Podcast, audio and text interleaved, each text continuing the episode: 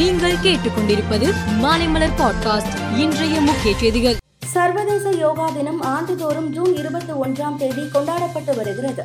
அதன்படி ஒன்பதாவது சர்வதேச யோகா தினம் இன்று கடைபிடிக்கப்பட்டு வருகிறது.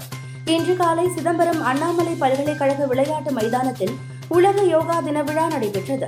இதில் கவர்னர் ஆர் என் ரவி கலந்து கொண்டு யோகா செய்து தொடங்கி வைத்தார். அதேபோல் மத்திய அமைச்சர்கள் பியூஷ் கோயல் ஸ்மிருதி இரானி ராஜ்நாத் சிங் அனுராக் தாக்கூர் ஆகியோர் யோகா நிகழ்ச்சியில் கலந்து கொண்டு யோகா செய்தனர். ராணுவ வீரர்களும் லடாக் உள்ளிட்ட பல்வேறு இடங்களில் யோகா செய்து சர்வதேச யோகா தினத்தை கொண்டாடினர். அமைச்சர் செந்தில் பாலாஜிக்கு காவேரி மருத்துவமனையில் இன்று காலை இருதய அறுவை சிகிச்சை நடைபெற்றது. அறுவை சிகிச்சைக்கு பிறகு செந்தில் பாலாஜி மூன்று நாட்களுக்கு ஐசியூவில் மருத்துவரின் தீவிர கண்காணிப்பில் இருப்பார் என்றும் பிறகு பத்து நாட்களுக்கு மருத்துவமனையில் சிகிச்சையில் இருப்பார் எனவும் தகவல் வெளியாகியுள்ளது. கலப்பட மருந்து தயாரிப்பதாக சந்தேகத்தின் பேரில் எழுபத்தோரு நிறுவனங்களுக்கு நோட்டீஸ் அனுப்பப்பட்டதாகவும் அவற்றில் பதினெட்டு நிறுவனங்களை மூட உத்தரவிட்டு இருப்பதாகவும் மத்திய சுகாதாரத்துறை மந்திரி மன்சுக் மாண்டவியா கூறினார். த்ரிஷா லோகேஷ் நிகாஜுவிற்கு சக சிறுமிகளுடன் ஓடி ஆடி விளையாடும் வயதுதான். ஆனால் இந்த ஐந்தரை வயது சிறுமி உலகின் உயரமான சிகரமான எவரெஸ்டின் அடிவார முகாமை அடைந்திருக்கிறார். மிக இளம் வயதில் இந்த சாதனை புரிந்தவர் என்ற பெருமைக்கும் சொந்தக்காரர் ஆகியிருக்கிறார்.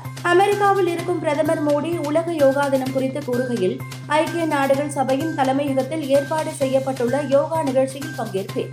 இந்தியாவின் அழைப்பின் பேரில் நூற்று எண்பதுக்கும் மேற்பட்ட நாடுகள் ஒன்றிணைவது வரலாற்று சிறப்பு மிக்கது என்று பிரதமர் மோடி கூறினார். பிரதமர் மோடி நியூயார்க்கில் டெஸ்லா மற்றும் ஸ்பேஸ் எக்ஸ் சிஇஓ எலான் மஸ்கை சந்தித்து பேசினார்.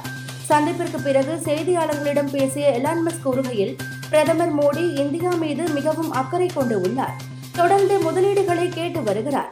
நான் மோடியின் ரசிகன். அவர் உண்மையில் இந்தியாவிற்கு சரியானதை செய்ய விரும்புகிறார். பிரதமருடன் இது ஒரு அற்புதமான சந்திப்பு என்று கூறினார். எட்டு நாடுகள் பங்கேற்கும் தெற்காசிய கால்பந்து போட்டி பெங்களூருவில் இன்று தொடங்குகிறது.